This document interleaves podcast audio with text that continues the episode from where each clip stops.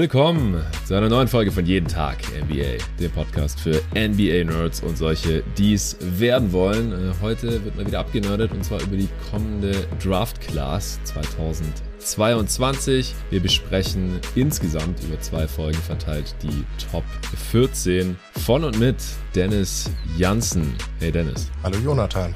Ja, freut mich, dass du wieder am Start bist. Ist ja mittlerweile hier so deine Nische bei Jeden Tag N B A geworden. Wir hatten ja im November schon mal zwei Folgen aufgenommen. Damals hatten wir noch nach Positionen unterteilt, in Anführungsstrichen einmal ein Part über die Wings und dann nochmal einen über die Bigs und Guards aufgenommen.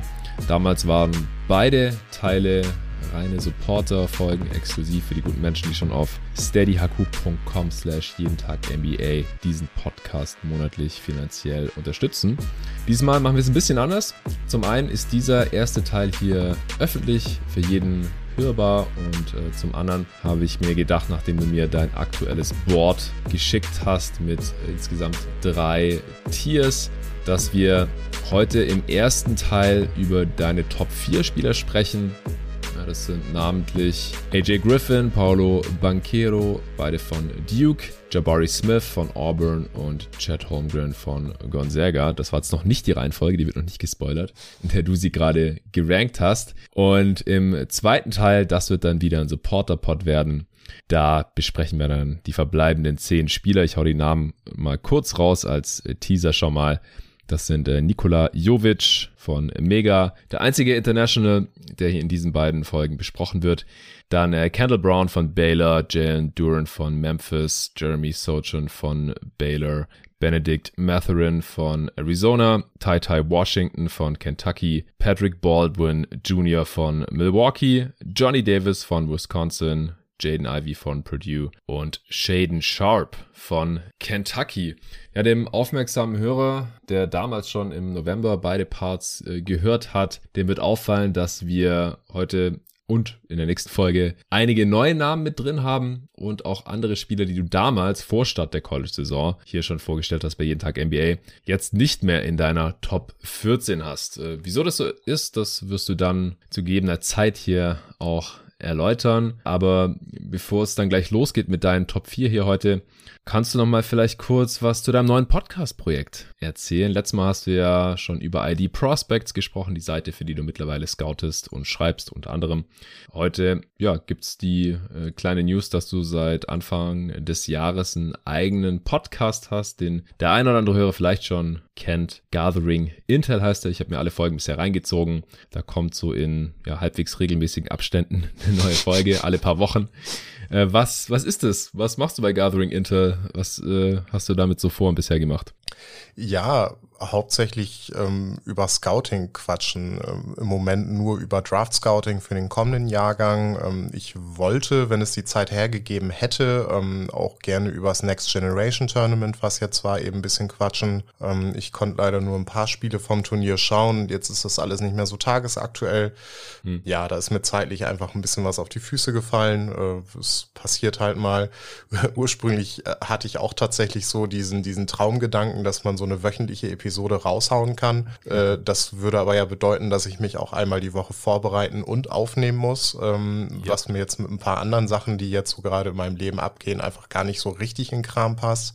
Deswegen so diese kleinen Pausen dazwischen, weil ich einfach mit diesem dreckigen Schichtdienst äh, immer mal wieder einfach nicht dazu kommen. Also Riesenrespekt mhm. an dich auch, der halt lange Zeit diese Doppelbelastung hatte und das irgendwie durchgedrückt hat. Ja. Bei mir ist das so nicht möglich. Das ist mir jetzt äh, auch immer mehr klar geworden. Ähm, ja, wie ist dieses ganze Projekt entstanden? Die Idee gab es irgendwann schon mal für mich selber so. Da habe ich aber schnell beiseite geschoben und es ist jetzt eigentlich tatsächlich so ein bisschen durch deine Discord-Community entstanden, so mehr oder weniger. Ah. Es gab ja so ein paar Abende, wo wir, wo wir ganz nett zusammensaßen und deine Supporter haben mich natürlich auch nach einigen Draft-Sachen so gefragt haben und wir haben dann halt wirklich ein, mhm. einige Stunden da verbracht und gequatscht gequatscht und dann ähm, ja dachte ich, es wäre eigentlich ja so, oder das Interesse ist ja eigentlich anscheinend schon da, weil es waren wirklich viele Leute, ähm, auch immer wieder verschiedene Leute, die da viele Fragen hatten, und dann dachte ich, stampfe nochmal so ein, so ein wirklich Scouting- und Draft-Pod einfach komplett aus dem Boden. Sowas haben wir in Deutschland halt überhaupt nicht.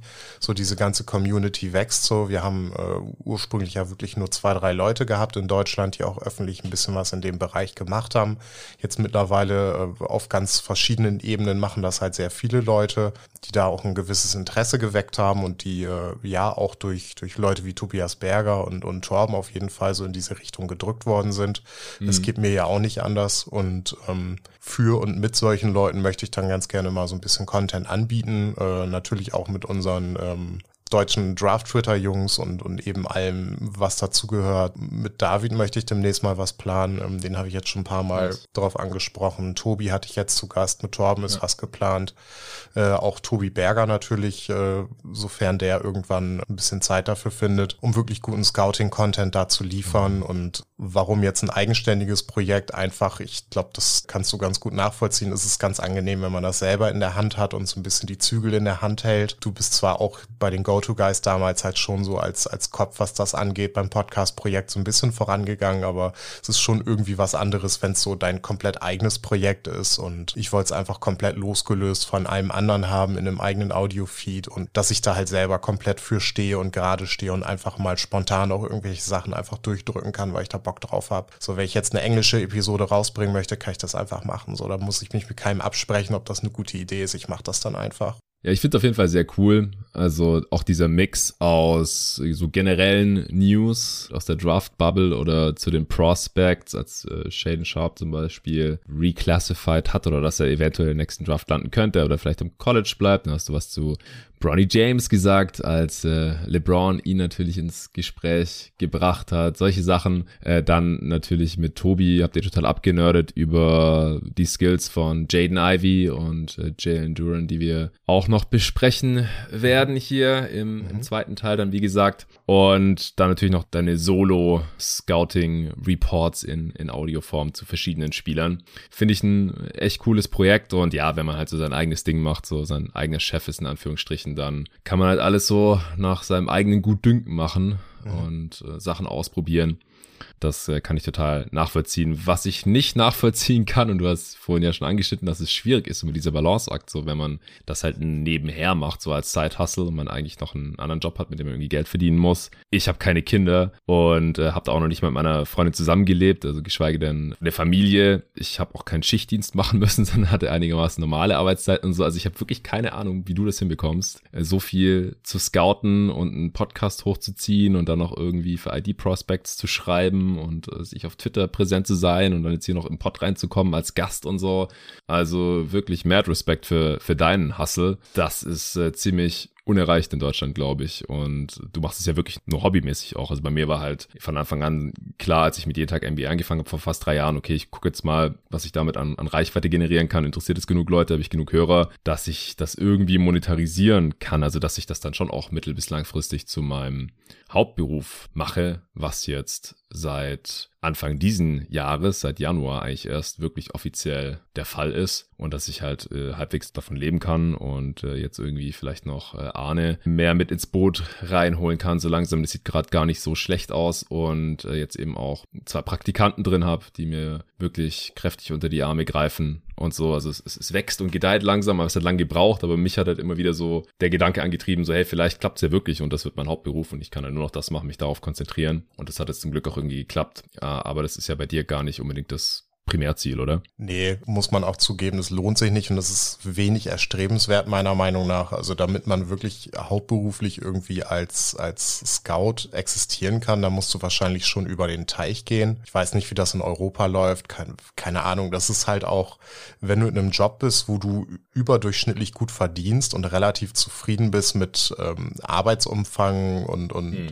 sonstigen, es lohnt sich halt einfach nicht so, und der der ganze Reiz geht dann auch so ein bisschen verloren. Also ich kann jetzt von heute auf morgen sagen, ich mache jetzt halt zwei Monate nichts mehr, da hängt einfach nichts dran. Das interessiert halt keinen, ne? So, ich habe so so eine kleine Gefolgschaft, die die ist dann vielleicht ein bisschen traurig oder so, und äh, ja.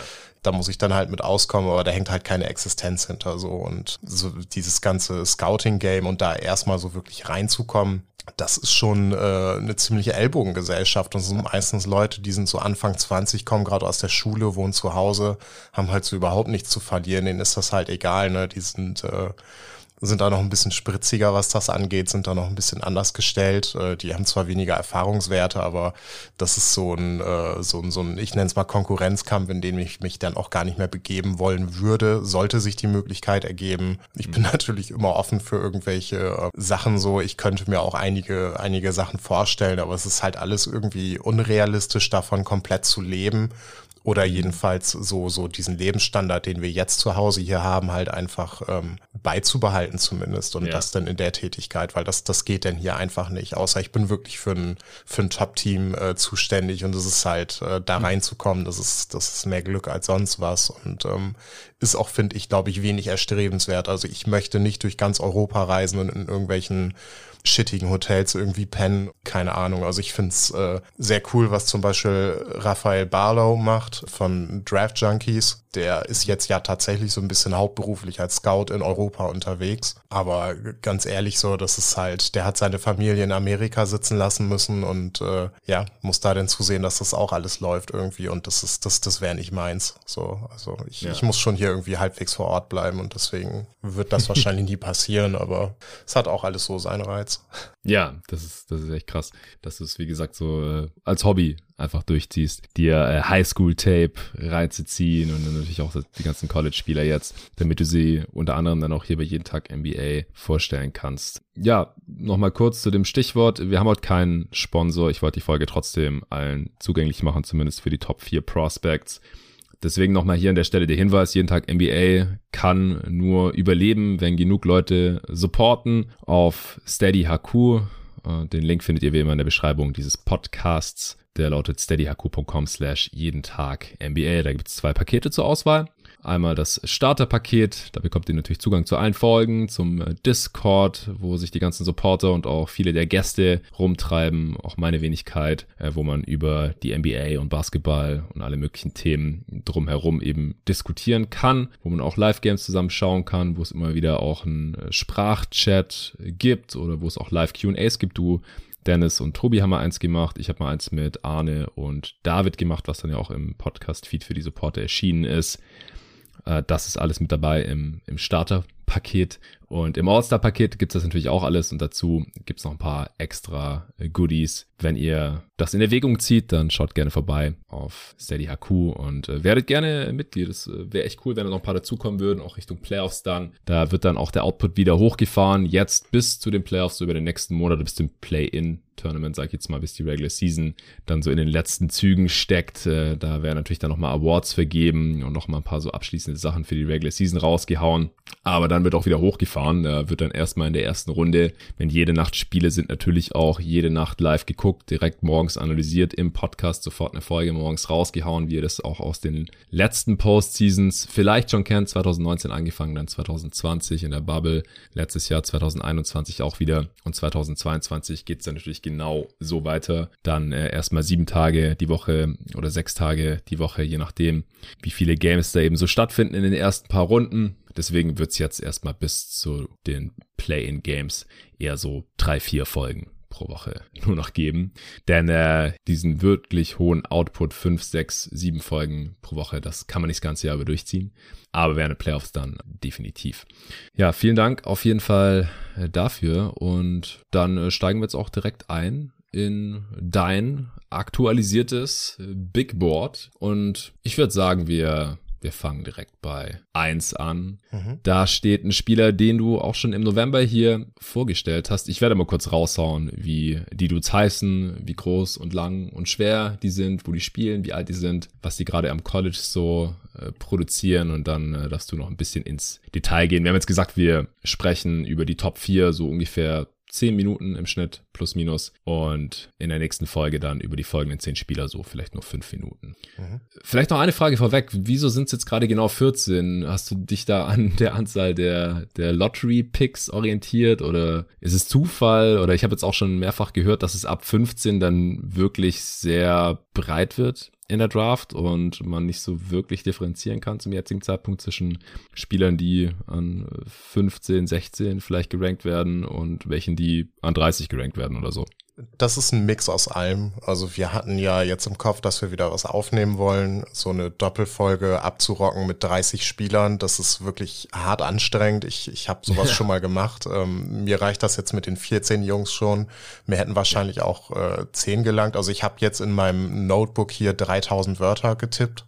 Wow. Das ist halt, ja, das ist schon schon viel. Gut, ein bisschen hatte ich auch vorbereitet, aber ja, das ist jetzt eigentlich Zufall. Ich habe vierzehn genommen, einfach äh, weil es eben die Lottery darstellt jetzt aktuell. Ich habe immer noch so ein paar Dudes, die da reinrutschen könnten, die ich aber einfach noch nicht genug gesehen habe oder wo ich mir noch nicht sicher genug bin zum aktuellen Zeitpunkt. Und äh, deswegen so vierzehn war jetzt für mich gerade ein guter Cut-Off, wo ich äh, von den vierzehn Dudes auf jeden Fall relativ viel Ahnung habe mittlerweile und ähm, glaube, dass die schon so mehr oder weniger über den meisten anderen Spielern äh, stehen werden. Ähm, so einen Typen wie Tari Eason zum Beispiel, der da äh, am Ende noch sicherlich landen wird, den habe ich jetzt aktuell noch nicht mit drin, einfach weil ich gerade erst angefangen habe, die L S U-Sachen zu gucken und auch wirklich mal ganz konzentriert auf ihn zu schauen. Also es hat keinen riesigen Hintergrund. Okay, ja, dann kommen wir zum ersten. Das ist Chet Holmgren. Den Namen hat man wahrscheinlich schon mal gehört. Ist ein Seven-Footer, sehr, sehr schmal gebaut, wenig äh, Muskeln und noch weniger Fett auf seinem Skelett. Unter zweihundert Pfund wird er gelistet und das kommt wahrscheinlich auch hin. Also umgerechnet äh, sind das unter neunzig Kilo bei zwei Komma dreizehn Meter Länge. Spielt äh, für Gonzaga. Hat eine sieben Komma sechs Wingspan, das ist sehr, sehr lang. Er wird zum Zeitpunkt der Draft schon zwanzig Jahre alt sein, also einer der etwas älteren Freshmen dieses mhm. Jahr. Und ja, der spielt eine Top-College-Saison. Also legt jetzt keine super krassen Stats auf, aber schon schon sehr, sehr überzeugend. Und äh, er hat sich auch im, im Laufe der College-Saison, nach allem, was ich mitbekommen habe, auch schon immer weiterentwickelt in in seiner Rolle. vierzehn mhm. Punkte pro Spiel, knapp zehn Rebounds, legt er auch für Gonzaga, knapp zwei Assists, fast ein Steal und drei Komma sechs Blocks mhm. in nicht mal siebenundzwanzig Minuten Spielzeit. Nimmt auch über drei Dreier pro Spiel. Wenn man das auf hundert Possessions hochrechnet, sind das knapp sieben Dreier. Also für einen Big schon ein ordentliches Volumen. Trifft davon über vierzig Prozent. Freiwurfquote auch ordentlich mit über fünfundsiebzig Prozent. Allgemein ein sehr, sehr effizienter Spieler, weil er auch an Korbnähe super hochprozentig abschließt und hat dann äh, in der Folge ein hundertsiebenundzwanziger Offensivrating. Ja, ist, ist so mit den Skills so der prädestinierte, in Anführungsstrichen, Einhorn-Spieler, also Stretch-Rim-Protector, aber kann auch noch ein bisschen mehr. Das hattest du hier schon im November erklärt, bevor er sein erstes College-Spiel gemacht hat. Und anscheinend äh, ja, hat er das nur bestätigt in der Zwischenzeit, denn du hast ihn ja immer noch auf eins. Ja, definitiv. Also ich hatte damals so ein bisschen Fragezeichen, ähm, wie es um seine Physis bestellt ist, natürlich. Ähm, die mhm. haben bis heute viele Leute, ähm, wo sich jetzt aber eigentlich für uns gezeigt hat so ein bisschen, dass es halt in den wenigsten Situationen überhaupt ein Problem. Also es gibt durchaus Situationen, wo er mal von physisch recht dominanten College-Spielern bis unter den Ring gedrückt wird, aber es spielt halt keine Rolle, weil Chet einfach derart lang ist und am Ende im Boxscore immer noch der Block für ihn da auf der Habenseite dann steht. Hm. Es ist wirklich absurd, wie gut er da den Ring beschützen kann und auch wie wie wenig er foult. Also das ist ja auch was, was äh, er und Evan Mobley so gemeinsam haben, die, die hm. über dreieinhalb Blocks im Schnitt, äh, dem stehen nur zweieinhalb Fouls irgendwie gegenüber, was wirklich ja. absurd wenig ist. Und äh, normalerweise haben wir eben bei Big Man Prospects, dass die halt foulen wie Sau und dabei noch ein paar Würfe blocken. Äh, in diesem Fall ist es halt komplett anders. So, das ist schon ein sehr, sehr ausgereifter, erwachsener Shotblocker, der einfach wahnsinnig koordiniert ist. Chet hat eine unfassbare Hand-Augen-Koordination, ähm, ist einfach funktional sehr, sehr athletisch, was das angeht. Also vertikal ziemlich beschränkt, muss man sagen, aber es, es funktioniert halt einfach durch die ganze Länge und ähm, sein Bewegungsapparat, was einfach äh, ja wirklich schon schon ziemlich verrückt ist. Also ich hätte auch nicht gedacht, dass er sich quasi zum dominantesten Freshman aller Zeiten entwickelt, so ein bisschen. Also er legt gerade eine der besten äh, B P M-Saisons äh, aller Zeiten auf, äh, seitdem die getrackt werden. Ich glaube, das ist zweitausendacht oder so, aber da fallen halt auch schon viele sehr gute äh, Big Man Prospects irgendwie rein. Also Box plus minus, Advanced Stat. Genau, genau, genau. Ähm, nicht, dass das jetzt super wertvoll wäre, aber es ist halt in dem Gesamtkontext schon ähm, krass. Vor allem, wenn wir da jemanden haben, der physisch so so merkwürdig anmutet. Und das ist halt wirklich, mittlerweile muss man sagen, wirklich ein komplett ästhetischer Bias. Ist in keinster Weise großartig hinderlich. Es gibt äh, einen Bereich, wo das interessant sein wird, und das ist eben seine Self-Creation mit dem Ball in der Hand. Da wird ihm seine Physis ein bisschen im Weg stehen, weil er da einfach einfach sehr wahrscheinlich auch von kräftigen Wings irgendwie so ein bisschen vom, vom Ring weggehalten werden kann, ähm, one-on-one. Aber das ist halt auch so für die, für die High-High-End-Outcomes, und willst du deinen sieben, sieben Fuß großen Spieler wirklich viel mit dem Ball dribbeln lassen? Es kommt eben drauf an, so. Und da wird's halt interessant. Weil ich hätte auch nicht gedacht, eben mit seinem Finishing, dass, dass das dermaßen krass wird. Also wir stehen jetzt bei fünfundachtzig Prozent am Ring. Hm. Was wirklich absurd ist. Davon ist gerade mal die Hälfte assistiert. Es sind nur hundertneun ähm, Field Goal Attempts. Ich weiß gar nicht jetzt, wie die, wie die Rate an Dunks war. Ich rufe das mal nebenbei auf. Ja, eben diese fünfundachtzig Prozent am Ring. Ein absurd guter Touch. Ähm, die, die Dreierquote hast du gerade angesprochen. Äh, fünfzig Dunks, also so die, die, die Hälfte davon ungefähr. Hm. Ja. Es ist, es ist verrückt. Also auch die, die, diese Transition-Dreier, diese Grab-and-Go-Situation, dass er den Ball nach vorne bringt, hinten einfach so eine absurde Defensive Possession hat und dann vorne einen, einen Pull-Up-Dreier in Transition nimmt. Äh, hatte eine Zeit, wo er, glaube ich, irgendwie bei vierzehn von sechzehn Transition-Dreiern stand zu Anfang der Saison oder so. Hm. Es ist wirklich ähm, verrückt, sich das so anzugucken. Also es ist halt, man man hört so als Konterargument ganz oft so, ja, es ist halt ein zweiter Bol Bol oder so, aber das passiert halt, wenn jemand wie Bol Bol mit diesen physischen Voraussetzungen Basketball spielen kann. Letztendlich. Yeah. Ja, dazu eben noch, also offensiv sprechen wir da von jemandem, der aktuell wirklich äh, hauptsächlich als Connector irgendwie agiert, also ein Connector-Big-Man, was ein bisschen merkwürdig ist jetzt erstmal, da haben wir gar nicht so viele von, der wahrscheinlich auch gerade früh in seiner Karriere erstmal viele Spot-Abwürfe nehmen wird und dann ähm, sich immer mehr Usage irgendwie aneignen wird, äh, mit mit mehr Erfahrung und und äh, ja, mehr Transition Time irgendwie. Das Krasse an seinem Shooting-Profil ist gerade aktuell, dass das einzige Prospect, was wir so in den letzten Jahren hatten, Jaren Jackson Junior war, der auch nur annähernd irgendwie dieses Profil aufweisen kann. Und Chet hat gerade eine leicht effizientere Saison bei einem etwas höheren Volumen als Triple J. Mhm. Und das ist ähm, zu dem Zeitpunkt in der Karriere halt schon ein harter Indikator dafür, dass der Typ halt einfach auch in Zukunft werfen wird. So auch die, die komplette Historie deutet eigentlich darauf hin, dass das ja eigentlich nur ähnlich wie bei Evan Mobley eigentlich so die Frage sein wird, in was für einem Rahmen das passieren wird. Ähm, mhm. Ja, später gucken wir da auf einen Spieler, der eventuell, wenn alles gut läuft, Closeouts attackieren kann, als Transition. Weil er halt dribbeln kann. Ja, ja, das, das hast du, glaube ich, noch nicht so explizit gesagt. Im November hast genau. du es gesagt. Aber das unterscheidet ihn ja auch von einem Porzingis oder so, mit dem ja. er vielleicht auch verglichen werden könnte. Der ist zwar noch länger, aber war halt auch ähnlich schmal und dünn, als er in die Liga kam. Ja. Und äh, eins seiner größeren Probleme ist ja, dass er einfach nicht so super gut äh, dribbeln kann. Und Holmgren hat halt schon ein ganz gutes Ballhandling, vor allem halt für einen Seven-Footer. Ja, dribbeln, passen, werfen, es ist halt schon... ist krass, auch gerade in Short-Roll-Situationen eröffnet dir das halt äh, ganz, ganz andere mhm. Dimensionen, die dein typischer Big Man einfach nicht hat. Und ähm, er hat einfach dieses, dieses hyperskalierbare Skillset mit, mit dieser ganz, ganz verrückten Upside, dass es einfach einen, einen Spieler ergibt, den wir so eigentlich ganz, ganz selten bisher gesehen haben nur. Und es ist schon ähm, gleichermaßen sehr safe, kann man sagen, wie auch einfach äh, nach oben hin einfach so, so ein bisschen wie, wie ohne Dach. So, da ist wirklich der Sky is the limit, könnte man sagen, je nachdem, wie sich seine Physis entwickelt und ähm, wie sehr er das Ganze noch übertragen und weitertragen kann, weil ich habe keine Ahnung auch, wie das, wie das Finishing sich übertragen tragen wird.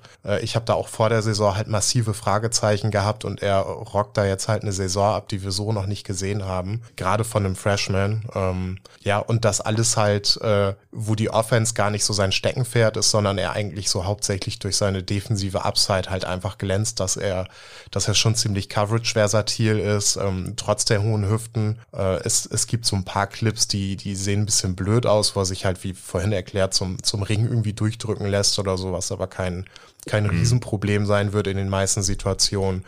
Oder dass er mal irgendwie ein bisschen die Balance verliert oder so, aber das ist halt, ja, das, das passiert so. Also da haben, haben wir schon ganz andere Lowlights von anderen defensiv äh, sehr spannenden Bigs irgendwie gesehen. Er ist weiterhin sehr beweglich, muss man sagen, und ja, kann da einfach ganz, ganz viele Sachen machen in verschiedenen Coverage-Situationen. Er ist weiterhin ein verflucht guter Rim-Protector, ähm, primär wie sekundär, ähm, kennt überhaupt keine Business-Decisions, er geht da wirklich äh, überall rein. Ja, ist einfach, was das angeht, äh, ganz, ganz verrückt. Also das haben wir zuletzt letztes Jahr mit Evan Mobley gesehen auf dem Niveau. Äh, so ganz viel trennt die beiden, was das angeht, wahrscheinlich nicht. Mhm. Wobei Mobley halt physisch noch ein bisschen ähm, solider ist, muss man sagen, und ein bisschen äh, flexibler ja. sein wird wahrscheinlich.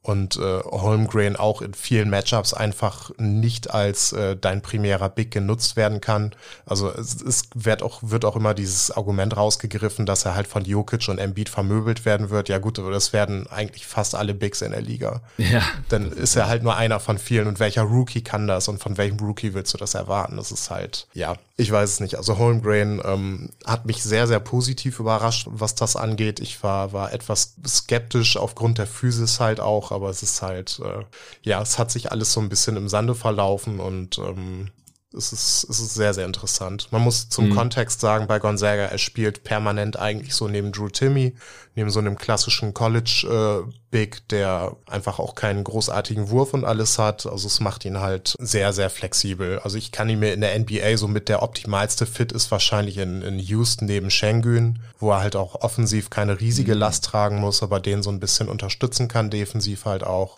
Ja. Äh, ich kann ihn mir aber auch ebenso gut neben, neben Cade vorstellen in Detroit. Oder ja, dann auch da neben Isaiah Stewart vielleicht ja. noch, der als dicker Brocken dann eher die Post-Defense übernehmen kann. Ja, ist halt so eine, so eine Hyperskalierbarkeit. Also es ist halt ja. aufgrund seines Wurfes noch krasser als bei Mobley und den kannst du halt schon in fast jedes Line-Up, in, in jede Situation irgendwie reinpressen und das funktioniert halt irgendwie. Und ja, das macht ihn eigentlich für jedes Team interessant, anders als die Kandidaten, die wir gleich so ein bisschen besprechen. Mhm. Deswegen hast du ihn auch auf eins.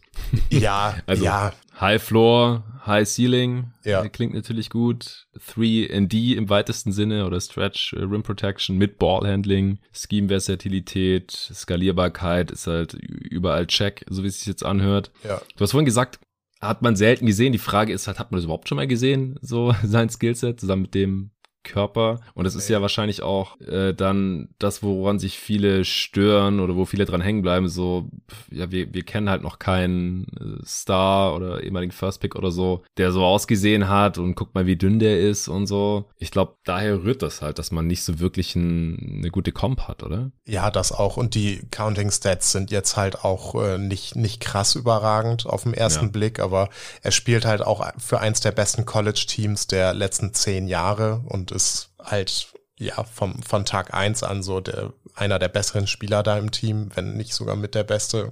Das ist, äh, ist halt für einen Freshman halt auch sehr, sehr ungewöhnlich. Das ist ähnlich wie Jalen Suggs letztes Jahr, der für Gonzaga ja auch eine absolut grandiose Saison da ähm, abgerissen hat. Ähm, mhm. Ja, und Chet hat bisher in, in wirklich jedem Kontext halt gewonnen, so. Ob das jetzt ähm, in Minnesota war mit Suggs zusammen, ob das jetzt äh, bei der U neunzehn war, wo er der beste Spieler des Turniers war, ähm, auch wenn vielleicht Wembanyama ein bisschen besser gewesen ist, aber das ist, äh, die U S A haben halt den Titel gewonnen, oder ob es jetzt bei Gonzaga ist, also es ist halt, es hat bisher immer grandios funktioniert, was er macht, und äh, das auf einem Niveau, wo ich denke, dass das jetzt halt auch einfach nicht eins zu eins fortgesetzt werden kann. Also ich glaube nicht, dass das wirklich das ist, was er ganz genauso in der N B A abliefern kann, aber es ist schon in alle Richtungen. Also es ist, wie du sagtest, ne, der Floor, der ist halt äh, sehr, sehr safe, und nach oben hin ist es halt auch super interessant und äh, aufgrund der Skalierbarkeit halt auch für jedes Team irgendwie so ein so ein Spieler, der der einfach da reinpasst. Du kannst ihn neben den klassischen Big stellen, du kannst kannst halt ganz, ganz viele verschiedene Sachen mit ihm machen.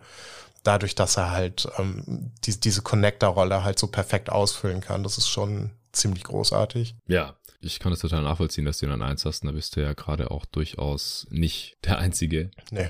Torben hatte ihn auch an eins, der hat letzte Woche sein Board veröffentlicht. Bei E S P N ist er aktuell auf eins und auch Sam Vicini hat ihn in seinem neuen Big Board vorgestern auf eins geschoben oder dort halt gehabt. Von daher sieht so ein bisschen aus wie der frühe Consensus First Pick, aber es ist schon noch eine Diskussion. Also du hast ja auch noch einen anderen Spieler hier in deinem First Tier, oder? Ja, wobei ich das jetzt die Tage, wo ich ein bisschen mehr drüber nachgedacht habe, ähm, habe ich Jabari doch noch wieder näher zu Paolo geschoben. Also entweder gehen die halt beide in dieses Tier oder oder ich arbeite auch ganz gerne mit diesen Zwischentiers, einfach hm. weil ich die beiden abgrenzen will von Chet, den ich doch okay. äh, noch ein bisschen lieber mag als die beiden.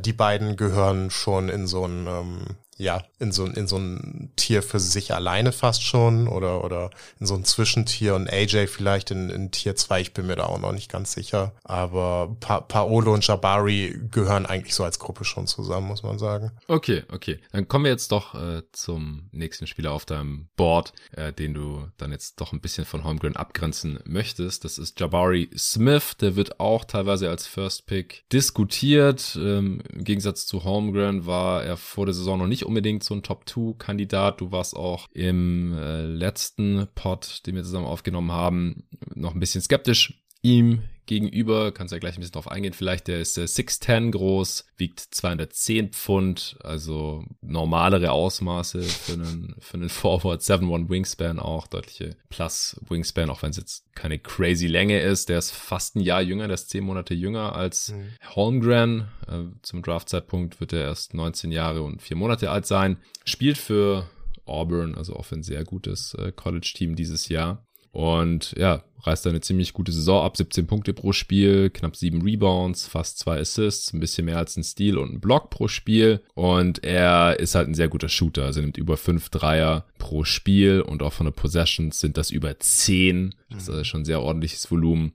Und er trifft halt fast vierundvierzig Prozent dazu, ist auch super effizient dadurch. hundertachtzehner Offensivrating, aber halt in einer deutlich größeren Rolle als jetzt Holmgren. Du hast ja gerade bei ihm die Teamumstände angesprochen, bei Gonzaga.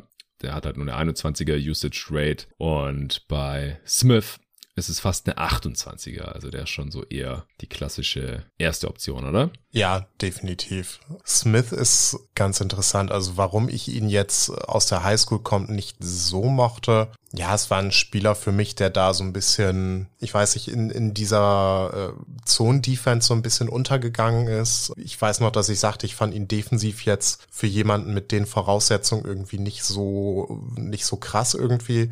Das sieht mhm. jetzt am College schon ganz anders aus, muss man sagen. Also er ist äh, schon defensiv auf dem Flügel, äh, extrem versatil, äh, zeigt sich als, als recht switchable, hat mit den wenigsten Matchups überhaupt Probleme. Also das ist schon, schon krass. Ich finde auch gerade defensiv sein ähm, Rebounding halt sehr, sehr herausragend, was ihm so ein, so ein gewisses Small Ball fünf Potenzial irgendwie geben könnte, wenn er halt äh, ein bisschen besserer Rim Protector sein kann. Dafür fehlt es ihm jetzt halt vertikal noch so ein bisschen und eben an Länge, aber er kann sicherlich in vielen Lineups schon auch diese Rolle wieder einnehmen, äh, kann aber eben auch offensiv bis, bis zur kleineren Flügelrolle, also bis äh, auch so in so einer Dreierrolle oder so spielen wahrscheinlich. Ähm, ist da sehr, sehr beweglich, gerade so sein, ähm, sein Unterkörper.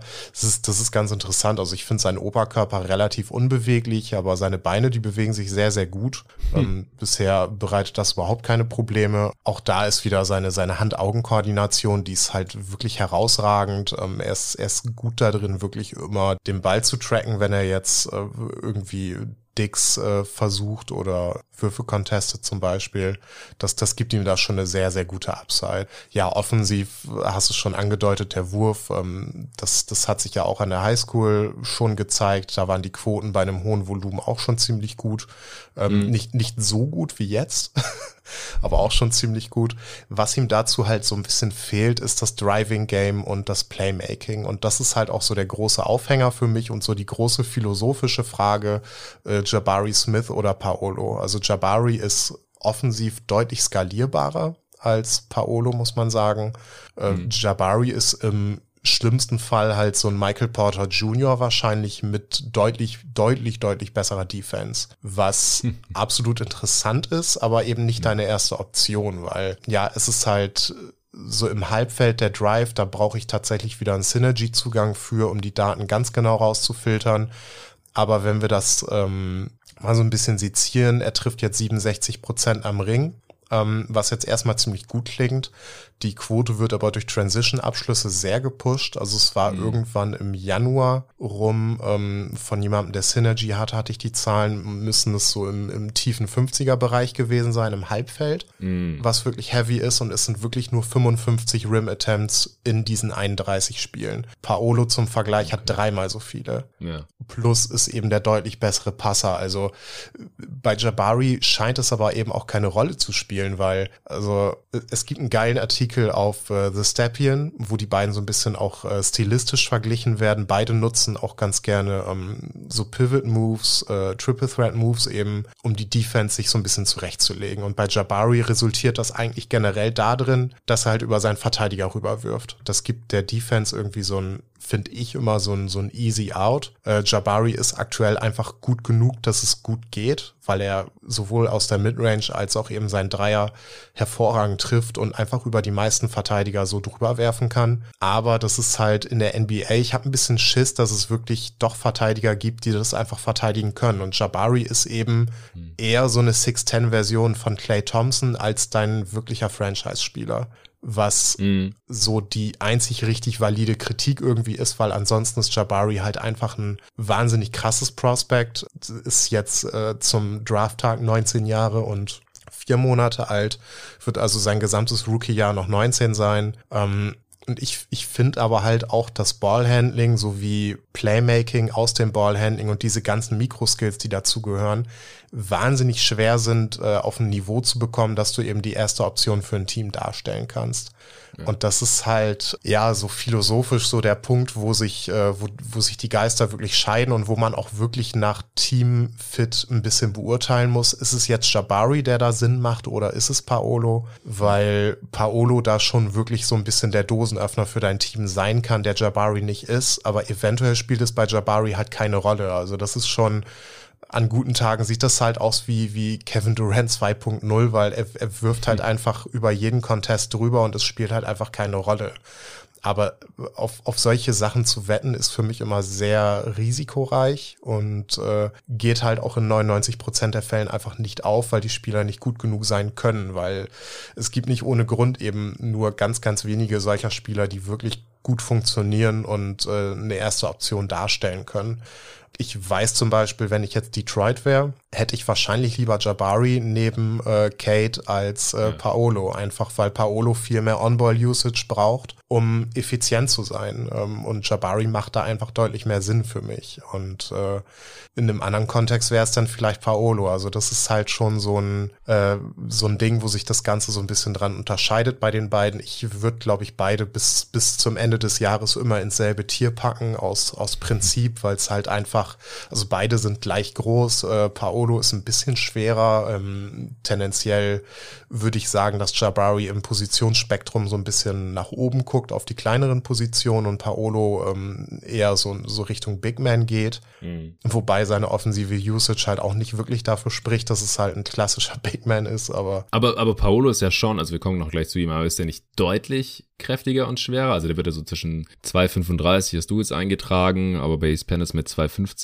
Mhm. gelistet und äh, Jabari hast du mit zwei zehn. Also es sind ja schon so bis zu vierzig Pfund Unterschied. Also irgendwas ja. zwischen fünfundzwanzig und vierzig Pfund Unterschied ist schon krass. Bei derselben Größe ungefähr. Der Unterschied ist schon da, aber ich habe mit beiden so ein bisschen Bauchschmerzen als primären Rim Protector zum Beispiel, wo Paolo mhm. halt ähm, dann durch seine durch seine Masse auch im, in diesem Positionsspektrum für mich wirklich eher auf die vier fällt. Ja, das hast du letztes Mal auch schon gesagt. Also ja. hat sich jetzt bestätigt am College. Ja, definitiv. Genau. Wollen wir da direkt rübergehen oder willst du zu Jabari? Äh, noch noch, noch kurz vielleicht so zusammenfassend nochmal zu Jabari Smith. Also, er hat den Wurf, da bist du dir sicher, also trifft auch zweiundachtzig Prozent seiner Freiwürfe, weil Dreierquoten am College, die können ein bisschen fluky sein bei so einer kleinen Sample Size, weil selbst er bei seinem hohen Volumen hat bisher erst einundsiebzig Dreier getroffen in einunddreißig Spielen. Ja, und Dreier-Sample-Sizes werden halt erst äh, groß genug oder sind erst groß genug. Die äh, Quoten stabilisieren sich erst bei siebenhundertfünfzig Attempts. Er hat hundertdreiundsechzig jetzt am College. Ja, deswegen ja. immer mit Vorsicht zu genießen, aber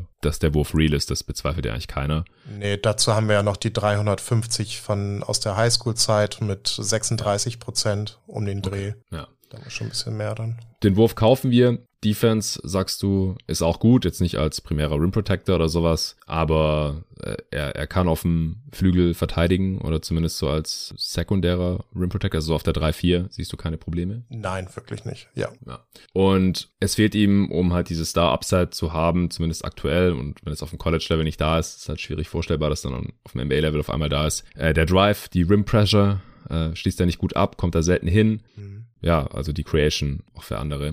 Aber also diese Skalierbarkeit, du hast ja vorhin gesagt, er passt besser zu äh, den Pistons, zu Cade, weil da halt schon die Star-Creation äh, vorhanden ist. Aber ich habe dann mal kurz überlegt, er passt eigentlich auch besser dann zu den Rockets. Ja, die haben ja mit Jalen Green ja. und äh, Porter Junior äh, und auch ein bisschen Şengün, noch so ein bisschen äh, sekundäres Playmaking von der großen Position und so, haben die ja auch schon genug. Und mit Josh Christopher und so, da hast du ja eigentlich dann wahrscheinlich auch lieber Smith drin als äh, Banchero. Ja. Und dann bei den Magic, je nachdem, wie man jetzt Suggs sieht oder Cole Anthony, auch Wagner kann ein bisschen sekundäres, tertiäres Playmaking da bringen, hast du wahrscheinlich auch lieber Jabari Smith drin. Also es ist halt, er passt da halt wahrscheinlich in jedes Team besser rein. Deswegen ja. kann ich es auch nachvollziehen, dass man dann halt ihn aufgrund dieses, ja, auch wieder zusammengefasste drei D-Skillsets im weitesten Sinne hier schon früher nimmt, auch wenn er vielleicht kein Star-Level-Spieler wird. Ja, definitiv. Also isoliert bin ich aktuell, also das kann sich halt auch von Woche zu Woche ändern, äh, ein bisschen eher pro Banchero, weil ich eben diese diese Creation-Upside für sich und andere doch ein Stück höher gewichte tatsächlich, auch bei der Größe, weil das einfach sehr besonders ist. Aber man muss auch sagen, dass die meisten Teams, die da oben in dieser in dieser Range picken, ja, so einen On-Ball spielenden Vierer vielleicht nicht so brauchen und dass Paolo tatsächlich Off-Ball so ein bisschen abfällt in dem Sinne von, ähm, ja, er kann eben abseits des Balles nicht das machen, was Jabari macht, und das, was Jabari da macht, ist schon verdammt gut und zu Recht sehr gefragt in der Liga. Ja, also Bancheros Skillset wahrscheinlich O K C, weil die noch nicht so viel Creator haben, abseits von S G A, aber auch der würde sich wahrscheinlich über so einen Smith, also mal abgesehen von Holmgren, ja, also den, den haben wir jetzt einfach mal auf eins gesetzt hier, würde sich wahrscheinlich auch über so ein Skillset von Smith mit seinem Shooting freuen. Ja, Indiana, die die haben jetzt noch nicht so wirklich den die erste Option der Zukunft. Und dann kommen schon so Sacramento, San Antonio, so Teams, die eigentlich so halbwegs stehen, wo es nicht mehr so unbedingt, ja, obwohl San Antonio könnte vielleicht auch noch so, ein, so eine erste Option neben Murray gebrauchen. Ja gut, dann äh, erklär doch erstmal nochmal kurz, was äh, Banchero so kann. Der ist äh, laut Timesheet jetzt sechs neun groß, ich habe ihn auch schon mit sechs zehn gelistet gesehen, so zwischen zweihundertfünfunddreißig und zweihundertfünfzig Pfund, also auf jeden Fall sehr, sehr kräftig, äh, ist zum Draftzeitpunkt neunzehn Jahre und acht Monate alt, also so ein bisschen zwischen Holmgren und Smith vom Alter her. Zockt, wie gesagt, aktuell für Duke und hat da einen sehr starken Start hingelegt, dann ist zwischenzeitlich so ein bisschen gestruggelt, steht gerade bei knapp siebzehn Punkten pro Spiel, knapp acht Rebounds, über drei Assists im Schnitt, ungefähr ein Steal und ein Block noch pro Spiel, nimmt wenig Dreier, ein bisschen mehr als drei pro Spiel, trifft nur einunddreißig Prozent davon, also der Dreier fällt bisher nicht so gut auf hundert Possessions, sind das sechs Versuche, Freiwürfe vierundsiebzig Prozent, äh, zeigt, dass er schon Shooting-Touch durchaus hat, ist ineffizienter als äh, Smith und Holmgren mit einem hundertelfer Offensivrating ungefähr, aber hat halt auch eine ziemlich große Rolle mit einer achtundzwanziger Usage Rate, kreiert relativ viel für sich selbst und für seine Teammates. Ja, ist, ähm, wäre ich mir eigentlich ziemlich sicher schon der geskillteste, auch wenn das Wort echt merkwürdig ist, Offensivspieler der Klasse.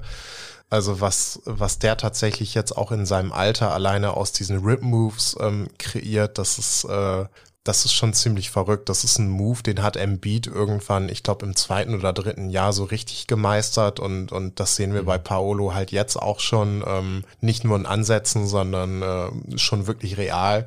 Das ist halt so eine so eine Situation, mit der du, wenn du da wirklich gut drinne bist, auch ohne elitären Antritt oder Athletik halt komplett äh, easy Rim-Looks irgendwie kreieren kannst, gerade wenn du ein Big bist, weil ja in der Regel, was dann da hinten rein rotiert, das sind dann Guards oder Wings, und das ist dann halt auch gegen gegen so einen riesigen Spieler halt nicht mehr so das Match irgendwie. Ja, mhm. diese diese Fußarbeit, die ich gelobt habe, die im, im Post und, und allgemein in seinem Spiel, die die war auf jeden Fall sehr, sehr übertragbar, muss man sagen. Er ist von den Top-Prospects ähm, schon der beste Passer und Playmaker, muss man sagen. Ich würde ihn auch noch ein bisschen über Holmgren wahrscheinlich äh, stellen, einfach dadurch, dass seine seine Gravity als als Ballhändler nochmal eine etwas andere ist, obwohl Holmgren halt wahnsinnig effizient ist, aber das ist halt dieses, dieses Creation-Volumen einfach, Ähm, Duke hat sich jetzt auch ein bisschen geöffnet, dass er hier und da auch mal Pick and Rolls laufen kann, ähm, was ziemlich cool ist.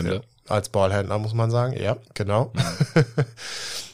Ja, und halt äh, die, diese Ausgewogenheit äh, seiner, seiner Würfe. Also er hat jetzt hundertsechsundfünfzig Rim-Attempts gehabt im Jahr, ähm, die zur Hälfte selbst kreiert sind, äh, trifft er vierundsechzig Prozent, hat hundertneunundfünfzig im Other-Two-Bereich laut äh, Bartorvik, da trifft er achtunddreißig Prozent, aber sind halt auch nur sechsundzwanzig Prozent assistiert. Ja, und die Dreier hattest du gerade schon vorgelesen. Das ist halt sehr, sehr, sehr ausgewogen. Äh, ich hatte jetzt auch noch in diesem Stepien-Artikel die, die Shotchart von äh, Banchero und ähm, Smith gesehen. Das, das sieht auch sehr interessant aus, gerade weil Banchero halt in der Zone schon, schon ziemlich wütet und da haben wir halt auch am College halt einfach kein wirkliches Match für ihn so mhm. in, in keinster Weise. Da sehe ich offensiv halt einfach durch diese, sagen wir so, also ich denke, dass Banchero gerade mit seinem Dreier das Volumen relativ einfach erhöhen kann, weil diese, diese Close-Out-Situation, in die, in die er ganz oft kommt, so ein bisschen sloppy sind. Also er, er hat da oder agiert da teilweise wirklich so ein bisschen gedankenlahm. So er, er könnte teilweise einfach einen Catch-and-Shoot-Dreier irgendwie drauf, äh, draufhalten, der wahrscheinlich auch gar nicht so schlecht fallen würde. Äh, nimmt diese Würfe halt einfach nicht, ne? Er geht dann ins Dribbling, postet auf oder, oder, ja, geht halt in so eine Face Face-Up-Situationen, passt teilweise weiter und ähm, man könnte ganz viel von dieser Usage, die die gerade bei ihm auf so lange Zweier, die die selbst kreiert sind, ähm, fallen, da kannst du ganz einfach irgendwelche Dreier draus machen, die halt genauso contested sind wahrscheinlich und nicht wirklich schlechter fallen. Mhm. Also ich sehe es als deutlich wahrscheinlicher, dass Banchero Richtung dem Dreiervolumen von äh, Jabari irgendwann mal landet, als dass Jabari halt diese diese Creation, ähm, das Ballhandling und das Passing und, und Playmaking für andere von Banchero sich irgendwie über die Karriere draufpackt, weil der, da ist der Unterschied mhm. einfach so gigantisch groß. Und ähm, letztendlich ist es dann ja tatsächlich auch so, wenn das deine erste Option ist und wenn, wenn unsere größte Sorge da wirklich ist, dass der Typ halt schwierige, lange Zweier gegen Dreier tauscht, obwohl er halt wirklich gute Wurfindikatoren hat, dann, ähm, ja, dann sind die Sorgen offensiv wahrscheinlich eigentlich doch gar nicht so groß, weil, äh, ja, das ist schon ganz anderen Spielern irgendwie gelungen, da mache ich mir mache ich mir wenig Sorgen. Ähm, diese, dieses ganze Skalierbarkeitsthema ist natürlich real und ich finde es schwierig, Banchero da ähm, einzuordnen, wie er auch wirklich neben einer zweiten wirklich guten Option spielen würde. So, er hat jetzt bei Duke einfach ein sehr tiefes Team auch um sich. Also Coach K hat dafür sein letztes Jahr wirklich eine krasse Freshman-Klasse, muss man sagen. Ob es jetzt Trevor Keels ist oder A J Griffin, äh, Banchero natürlich da als das, ähm, das Aushängeschild so ein bisschen. Aber er, er führt das ganze Ding schon offensiv sehr an. Die, die Spiele jetzt kürzlich mit den hohen Assist-Zahlen, die kamen zweimal gegen Syracuse zustande, kann man halt auch leicht erklären. Das sind halt viele Short-Roll-Situationen gegen diese, diese Syracuse-Zone, die er dann mhm. da teilweise schon ziemlich zerlegt hat, muss man sagen. Hat jetzt, glaube ich, über die letzten fünf Spiele sechs Assists im Schnitt oder so gehabt. Äh, ja, kommt da aber auch tendenziell äh, jetzt in der letzten Saisonhälfte so zu doch mehr Gelegenheiten, das auch zu zeigen, was für ein äh, durchaus guter Passer er doch ist. Also man vergisst einfach auch ganz oft, dass der Typ sechs zehn ist, weil, weil er so viele Wing-Sachen einfach offensiv macht. Also das hat schon so ein, so ein Jason Tatum-Geschmäckle teilweise, muss man sagen. Mhm. Ähm, okay. Was auf jeden Fall sehr, sehr interessant ist. Ja, ansonsten so, so einen richtig guten, so guten Vergleich für Paolo zu finden, ist einfach wahnsinnig, wahnsinnig schwer, ähm, weil wir auch da einfach wenig Bigs haben oder Spieler in dem Körper eines Big, die auch wirklich groß sind und so viele On-Ball-Sachen irgendwie machen. Ähm, Was ist mit äh, Julius Randle oder Detroit Blake Griffin? Ja, hatte ich äh, in der Preview schon rausgeholt, ne? Das ist. Ja, ich glaube. Also zumindest hatte ich das jetzt noch im Kopf. Ja, durchaus valide, Hat, aber ähm, okay. defensiv vertraue ich da Banchero doch noch eine ganze Spur mehr als Biden wahrscheinlich, wobei Griffin zeitweise zumindest äh, relativ mhm. neutral war, glaube ich, bevor ja. sein Körper halt so ein bisschen auseinandergefallen ist. Ähm, ja. Das, das, das wäre schon wahrscheinlich so die Richtung. Auch zwei Spieler, die halt sehr schwer skalierbar sind. Griffin jetzt mittlerweile nicht mehr aufgrund der äh, Vertragssituation und seiner Karrieresituation, dass er halt einfach ähm, ja auch ein sehr guter Werfer geworden ist über die Jahre. Aber Randle halt auch absolut streitbar, muss man ja wirklich sagen, ob das jetzt wirklich ja. dein Franchise-Player sein kann. Ähm, ja, Julius Randle als Prospect sah halt auch ähnlich dominant aus, muss man sagen. Gerade in der Highschool war das schon ein ganz, ganz heißes Thema, auch mit den äh, Playmaking-Ansätzen und so. Also das ist schon relativ valide, aber äh, ja, Julius Randle ist für mich auch immer so ein, so ein Negativbeispiel von einem Spieler, der das Ganze nie so richtig übertragen konnte, bis auf dieses eine Jahr in, äh, in New York letztes Jahr. Ja. Äh, Deswegen finde ich das immer so ein bisschen, äh, bisschen schwierig tatsächlich ranzuziehen. Aber letztendlich müssen wir, glaube ich, für die meisten Prospects sagen, wenn, wenn das Prime Julius Randle wird, dann ist es eigentlich ein relativ guter Spieler letztendlich. Auch, äh, ja, auch wenn wir das so im Vorfeld für einen potenziellen Top-Pick irgendwie gar nicht in den Mund nehmen wollen, sowas. Ja, aber ich glaube jetzt so der Surefire Superstar, den, den finden wir halt auch jetzt aktuell in dieser Draft-Class nicht. Und das heißt nicht, dass er hier nicht irgendwo ist. Das kennen wir ja auch aus äh, diversen Redrafts, dass äh, ja. dann manchmal doch irgendwo noch einer war. Irgendwo in der Lottery, vielleicht nicht an eins oder drei oder fünf. Wenn wir das jetzt schon wüssten, dann wüssten wir deutlich mehr, als bisher jeder Scout in jeder Draft-Class und jeder G M in jeder Draft-Class gewusst hat. Aber die Class, also sie hat jetzt einfach nicht dieses Übertalent, das haben wir ja vorhin auch schon bei bei Holmgren, kam das glaube ich schon ganz gut raus, oder auch bei Smith, äh, bei den Top Two jetzt gerade auf deinem Board, dass es halt vielleicht auch nur sehr, sehr, sehr starke Komplementärspieler werden, ja, und halt nicht die erste Option unbedingt, äh, vielleicht auch nicht die zweite. Und bei Banchero hast du jetzt gerade schon ganz gut äh, erklärt, wieso du es bei ihm noch für am wahrscheinlichsten hältst, aber wieso er halt nicht so skalierbar ist, sprich nicht unbedingt in jedes Team sehr gut reinpasst oder da halt ein, ein Plusspieler dann ist. Wie gefällt dir jetzt seine Defense so mittlerweile? An der Highschool wurde dafür ja durchaus schon viel gelobt. Ich habe jetzt mitbekommen, dass das am College bisher nicht ganz so toll aussieht. Ja, da muss ich die nächsten Wochen nochmal reintauchen auf jeden Fall. Ich finde es so ein bisschen weiterhin auch wirklich up and down. Mhm. Auch ähnlich wie an der Highschool schon. Also das hatten wir damals auch schon gesagt, so der der frühe Highschool-Banchero war wahrscheinlich der der beste Verteidiger, der er bislang war. Da würde ich bisher auch weiterhin so mitgehen. Also wir haben viele sehr coole Momente irgendwie. Wir haben aber auch viele Momente, wo er so ein bisschen sloppy irgendwie ist. Und ich weiß es nicht. Ich will es nicht auf die, auf die offensive Usage irgendwie schieben. Ich weiß, dass er auf jeden Fall die, die Tools hat und auch offensiv einfach äh, smart genug ist, um, um zu wissen, was er da machen muss. Bin mir da mit der Defense, das ist schon noch ziemlich schwammig irgendwie für mich, auch gerade weil die mhm. die Matchups irgendwie, also die diese Sets, in die er da defensiv gepackt wird, das war mir in den meisten Spielen, die ich gesehen habe, tatsächlich relativ weit davon, was er in der N B A machen wird. So. Okay. Also, dass er jetzt in der Zonenverteidigung irgendwie so kurze Rotationen ganz gut laufen kann, ähm, ja, das das Das will ich ihm nicht absprechen, dass er in der Zone auch hier und da mal gebackcuttet irgendwie wird. Äh, ja, das, das, das passiert den meisten äh, Freshmen absolut hier und da mal. Mhm.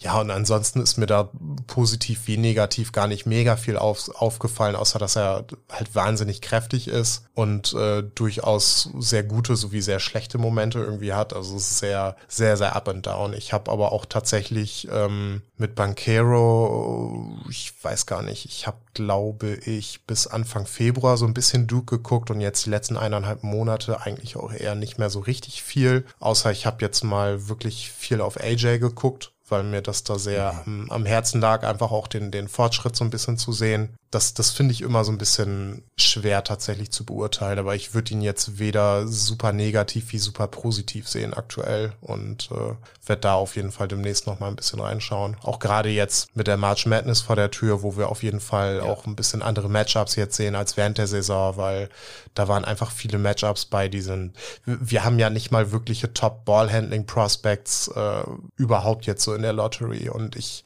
ich kann halt einfach nicht von einem normalen, gängigen College-Ball-Händler erwarten, dass er Paolo jetzt großartig dazusetzt und Spieler auf seiner Position zu finden, wo, wo er jetzt irgendwie ähm, große Probleme mit hat, physisch oder so, das ist halt auch irgendwie schwer und äh, diese Leute, die er in der N B A verteidigen wird, die gibt's am College eigentlich irgendwie selten, muss man mhm. sagen, und auch College Offenses, wie die, wie die gelaufen werden, mit wenig Pick and Rolls. Also wenn ich Bedenken bei Paolo habe, dann, dann ist es halt direkte Pick and Roll Defense und als primärer Rim Protector. Wenn er da aber die ganze Zeit neben Mark Williams spielt, der halt wirklich so ein richtig klassischer Seven-Footer ist, irgendwelche, irgendwelche College Wings oder größere College Wings oder, oder Secondary Bigs da irgendwie verteidigt, dann, dann fällt mir das manchmal so ein bisschen schwer, da super viel rauszuziehen irgendwie, weil das ist alles nicht das, was er später machen wird. Okay, ja, dann äh, kommen wir doch mal zu seinem Teammate, A J Griffin. Das ist der Spieler, den du gerade auch noch im zweiten Tier drin hast, direkt hinter seinem Teammate. Also der spielt auch bei Duke. Duke wird übrigens gerade an sieben gerankt von A P. Auburn, hatten wir ja vorhin schon, Jabari Smith besprochen, der ist, äh, die werden an vier gerankt aktuell und Gonzaga an eins. Das heißt, äh, die dürfen wir auch alle noch in der March Madness dann im Tournament begutachten. Ja, Griffin ist ein Wing, sechs sechs oder sechs sieben groß, äh, auch da, du hast jetzt zweihundert Pfund eingetragen, ich habe jetzt aber auch schon zweihundertzwanzig äh, oder so gelesen. seven foot Wingspan circa, äh, Banchero übrigens auch. Griffin ist der jüngste Spieler in der Top vier heute, achtzehn Jahre, elf Monate wird er zum Draftzeitpunkt erst sein. Ist der Sohn von Adrian Griffin, den man vielleicht noch als Spieler kennt, früher bei den Bulls und Mavs gezockt. Mittlerweile ist er Assistant Coach bei den Toronto Raptors, also Spielersohn, Coaches Son, und der war aber relativ lang verletzt. Deswegen warst du jetzt auch sehr gespannt darauf, wie er bei Duke aufzocken wird. Hat er jetzt schon zweiunddreißig Spiele gemacht, zehn Punkte im Schnitt in nicht mal dreiundzwanzig Minuten pro Spiel. Also haut jetzt hier statistisch gesehen niemanden um. Knapp vier Rebounds, ein Assist, ein halber Steal und ein halber Block. Aber er ist dabei sehr, sehr effizient, trifft achtundvierzig Prozent seiner Dreier. Ja, auch hier natürlich Small Sample Size, achtundfünfzig von hunderteinundzwanzig sind das, siebenundsiebzig Prozent seiner Freiwürfe, hunderteinunddreißiger Offensivrating. Ja, wie gefällt dir A J bisher so? Du hattest ja noch im letzten Pod, hattest du gesagt, er könnte auch ein Kandidat für Platz eins sein. Soweit bist du jetzt aber noch nicht. Nee, das auch aufgrund seiner Rolle. Also er ist bei Duke, das zeigt auch die offensive Usage oder seine, seine, sein, sein Boxscore-Output so ein bisschen, steht er schon offensiv sehr weit hinten an, muss man sagen. Er wird oftmals einfach in der Ecke geparkt und äh, agiert da halt als Floorspacer, macht das extrem gut. Also die achtundvierzig Prozent ähm, bei, ja, um die zehn Dreier pro hundert Possessions, was was gut ist. Ähm, wir haben auch ein gutes Highschool-Sample von fast dreihundert Dreiern, was er mit zweiundvierzig Prozent trifft und äh, ja, was aber halt größtenteils auch selbst kreiert war irgendwie, und da wissen wir schon, dass da ein bisschen was hintersteht. So die achtundvierzig Prozent jetzt, die sind sehr hoch, muss man sagen.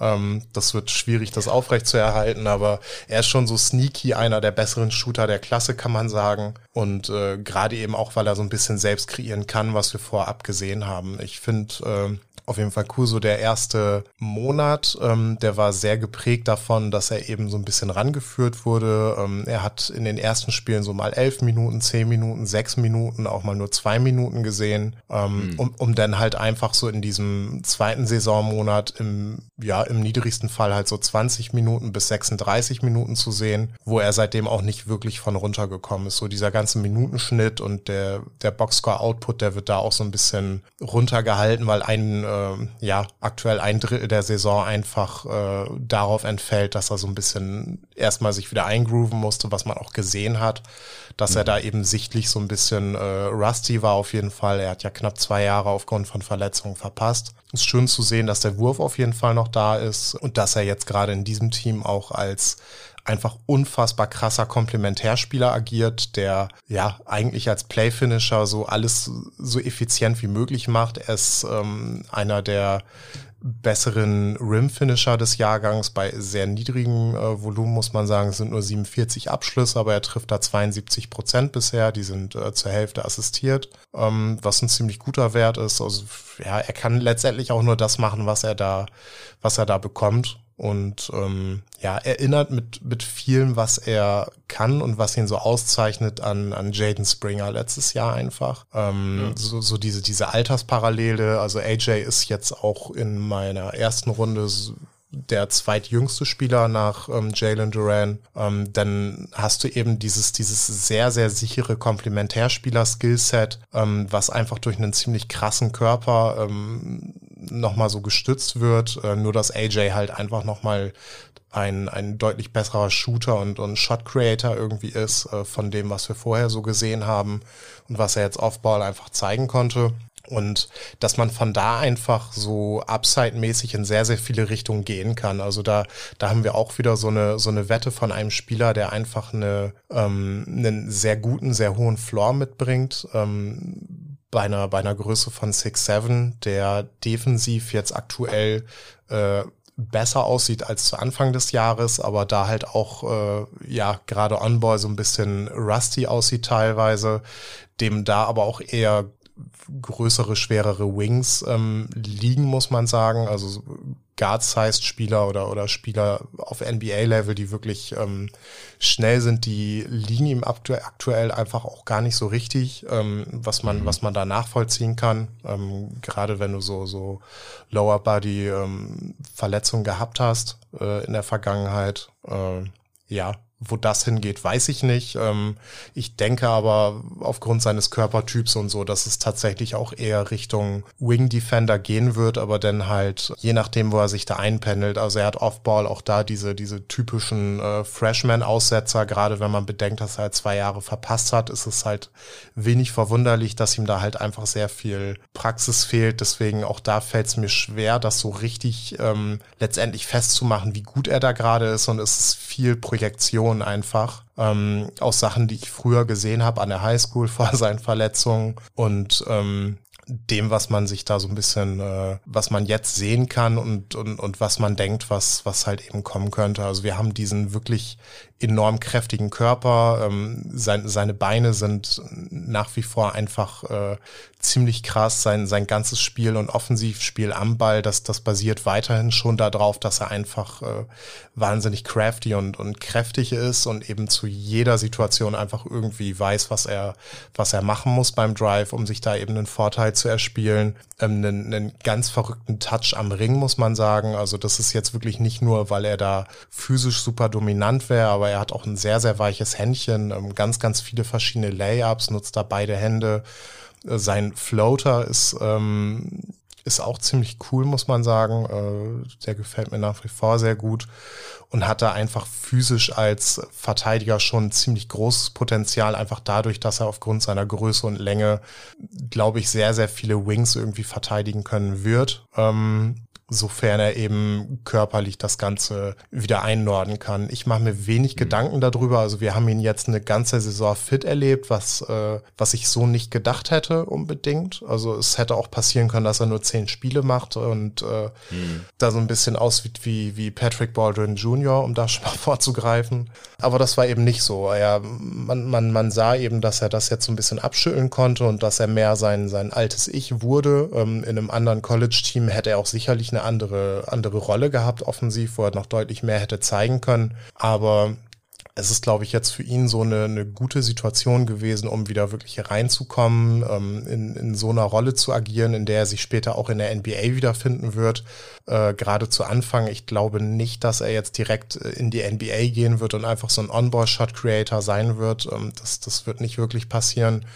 Aber ähm, potenziell ist das eben etwas, was absolut da ist, weil ähm, er nach wie vor einfach ein sehr guter Shotmaker ist. Ähm, seine seine Quote in diesem Other-Two-Bereich laut Bartorvik ist auch bei knapp vierzig Prozent. Äh, da sind nur sechzehn Prozent assisted. Also da kreiert er dann doch schon relativ viel selber. Mhm.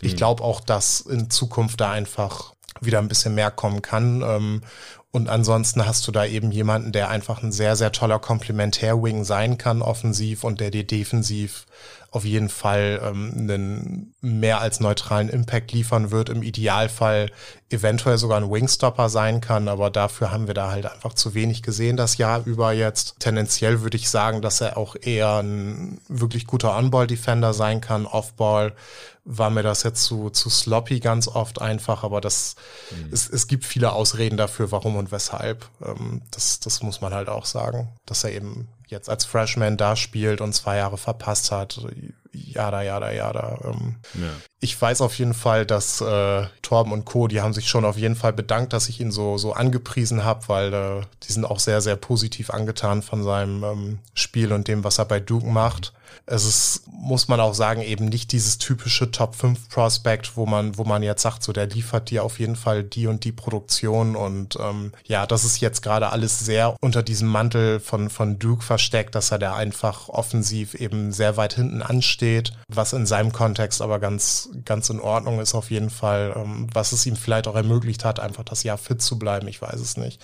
Für seinen Draftstock auf jeden mhm. Fall ähm, eine, eine gute Sache. Ich habe schon ein bisschen Schiss gehabt, dass er so ans Ende der ersten Runde rutscht und dass Philadelphia sich den Typen wieder krallt und der auf einmal richtig gut ist. Ja, oder halt wie Jane Springer erstmal gar nicht spielt. Ja, das wäre auch doof. Ja, ja, auf jeden Fall. Ja, also er wird ja generell relativ hoch gerankt. E S P N an fünf, Sam Vicini hat ihn an sechs und du an vier. Aber ja, ist, ist noch relativ undurchsichtig, ist, ist halt sehr jung. Wurf fällt gut, guter Körper, war lange verletzt. Ich habe gerade nochmal nachgeschaut, also er hatte äh, dislocated knee. Das äh, klingt sehr übel, also ausgekugeltes Knie. In seinem vorletzten Highschool-Jahr, Anfang zwanzig zwanzig schon und ja. Dann war er eben eine ganze Zeit lang draußen. Okay, ich glaube, das äh, reicht dann jetzt auch. Ich glaube, das war jetzt auch äh, im Schnitt mehr als zehn Minuten pro Spieler. Wir sind schon äh, über eine Stunde deutlich. Ja, alles gut. Ja, du, du wolltest dein Notizbuch hier auch ein bisschen in den Pott entleeren. Das äh, will ich dir auch gar nicht verwehren.